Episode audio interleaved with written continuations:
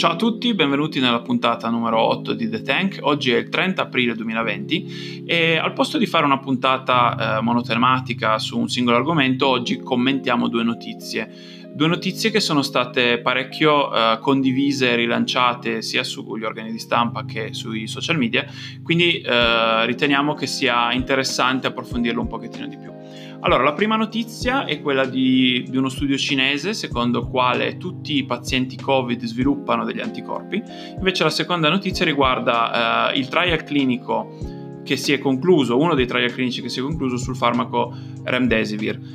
Quindi non perdiamo altro tempo, andiamo a vedere nel dettaglio le due notizie. Allora, la prima notizia, appunto come accennato prima, è stata pubblicata su Nature Medicine, che è una rivista parecchio prestigiosa, da un team cinese il quale ha analizzato il sangue, il siero eh, di pazienti Covid a fine malattia e ha scoperto che eh, tutti i pazienti presi eh, in analisi, appunto 285 pazienti, non è un numero enorme, però è già, è già qualcosa, avevano sviluppato una risposta anticorpale. Eh, hanno poi appunto caratterizzato questa risposta anticorpale, cioè hanno visto che eh, prima, da prima eh, hanno sviluppato questi pazienti IgG e dopodiché IgM, che diciamo è il processo normale eh, di, di formazione degli anticorpi, perché prima si formano questi IgG e poi in seguito l'IgM queste sono semplicemente classi anticorpali che hanno significati diversi a seconda dello sviluppo della, dell'infezione, però eh, rispecchiano diciamo, il normale andamento della risposta anticorpale.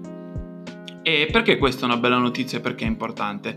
Perché fino ad oggi non eravamo sicuri che tutti i pazienti sviluppassero una risposta anticorpale al Covid. Soprattutto si ipotizzava o comunque si, si speculava che chi eh, sviluppasse una malattia estremamente lieve, addirittura i famosi asintomatici o quelli che proprio non, non svilupperanno mai dei, dei, dei, veri sintomi, non sviluppassero proprio eh, la risposta anticorpale. Invece, in teoria, eh, secondo questo studio qua, tutti quelli che entrano in contatto col virus sviluppano anticorpi. E questo ha due risvolti importanti. Il primo eh, è per quanto riguarda la diagnostica, perché come abbiamo detto nella puntata numero 3, eh, che se non avete sentito vi invito a recuperare, quando parlavamo di diagnostica, cioè di questi famosi test serologici, questi test hanno senso se la popolazione infetta sviluppa degli anticorpi che io poi posso andare a detectare con questi strumenti. Quindi da questo punto di vista se eh, raggiungeremo una precisione, un'accuratezza e un'efficienza dei test alta, allora potremo controllare veramente l'andamento uh, dell'epidemia in maniera prospettica chiaramente. Quindi potremo veramente vedere chi ha fatto la malattia e chi no, perché fino ad oggi, ripeto, non eravamo sicuri che tutti sviluppassero anticorpi.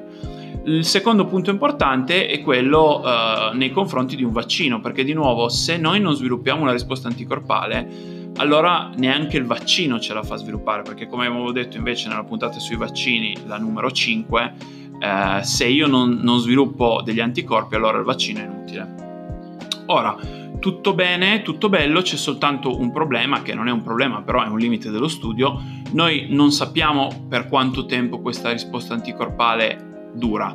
Quindi il limite dello studio è proprio la tempistica. Loro, loro ci dicono che eh, un tot di settimane dopo che i pazienti, eh, a cui i pazienti sono spariti i sintomi, eh, gli anticorpi ci sono, però di solito le risposte anticorpali vengono valutate sui sei mesi, sull'anno, quindi questo dato ovviamente ancora non ce l'abbiamo. Mm, di nuovo, non è un limite, eh, non è colpa dei cinesi, ma è che proprio ci serve più tempo. Quindi magari tra un sei mesi, sette mesi, otto mesi potremmo rifare eh, esattamente gli stessi test sui pazienti e vedere se hanno ancora la risposta anticorpale e di nuovo questo potrebbe essere molto interessante e molto utile nell'ottica di un vaccino. Quindi questa è una buona notizia. Invece la seconda notizia, appunto vi ho accennato prima, è quella della conclusione di due trial clinici riguardanti questo Remdesivir, che è un farmaco che era nato eh, per combattere Ebola.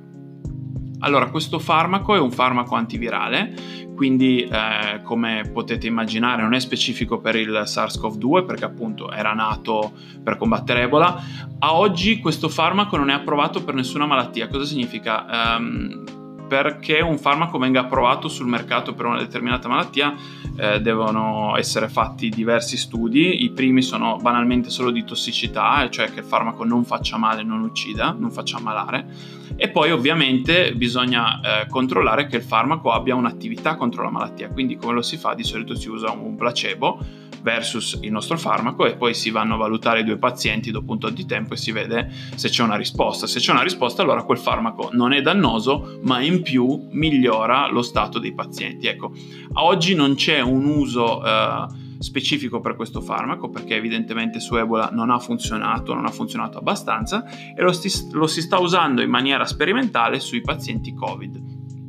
Eh, ci sono diversi trial al momento in giro per il mondo con questo farmaco e oggi, tra oggi e ieri sono usciti i risultati di due trials, uno americano e uno cinese. Allora, l'americano è stato condotto, il trial americano, la sperimentazione americana è stata condotta dalla, dalla, dall'azienda che ha prodotto il farmaco. Quindi prima che voi saltiate sulla sedia e mi diciate, eh beh, ma allora c'è un conflitto di interessi. Ovviamente c'è un conflitto di interessi, però eh, non è che eh, l'azienda conduce un trial secondo le sue regole e poi ci fa sapere ah sì il nostro farmaco è il migliore del mondo. No ovviamente ci sono degli organi federali in questo caso perché sono americani che controllano che eh, anzi coordinano lo studio e fanno in modo che lo studio sia eh, condotto in una maniera riproducibile ma anche secondo degli elevatissimi standard eh, internazionali. Quindi sì è l'azienda produttrice del farmaco che conduce il trial però secondo regole accettate da tutti e in maniera assolutamente trasparente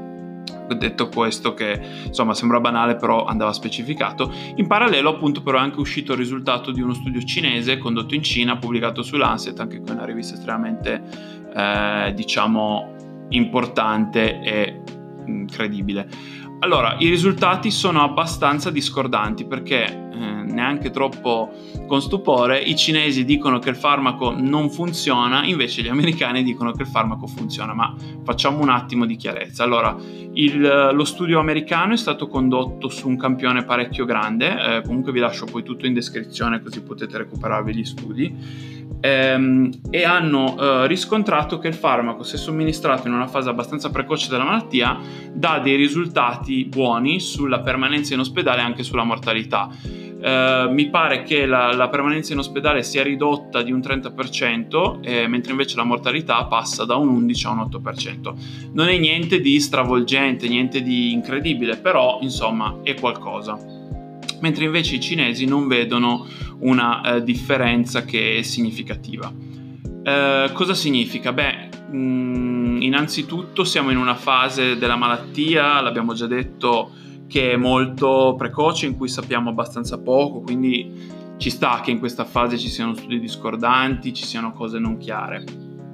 Eh, secondo me la cosa migliore da fare a questo punto è tenere gli occhi aperti e vedere i prossimi trial su questo farmaco perché comunque un minimo di indicazione che funzioni c'è e um, un'altra cosa importante secondo me è capire esattamente come usare il farmaco perché abbiamo imparato con uh, il SARS-CoV-2 e poi con la malattia associata che è una malattia dove il tempismo è molto importante perché ci sono alcuni farmaci che hanno senso all'inizio mentre altri farmaci che hanno senso dopo.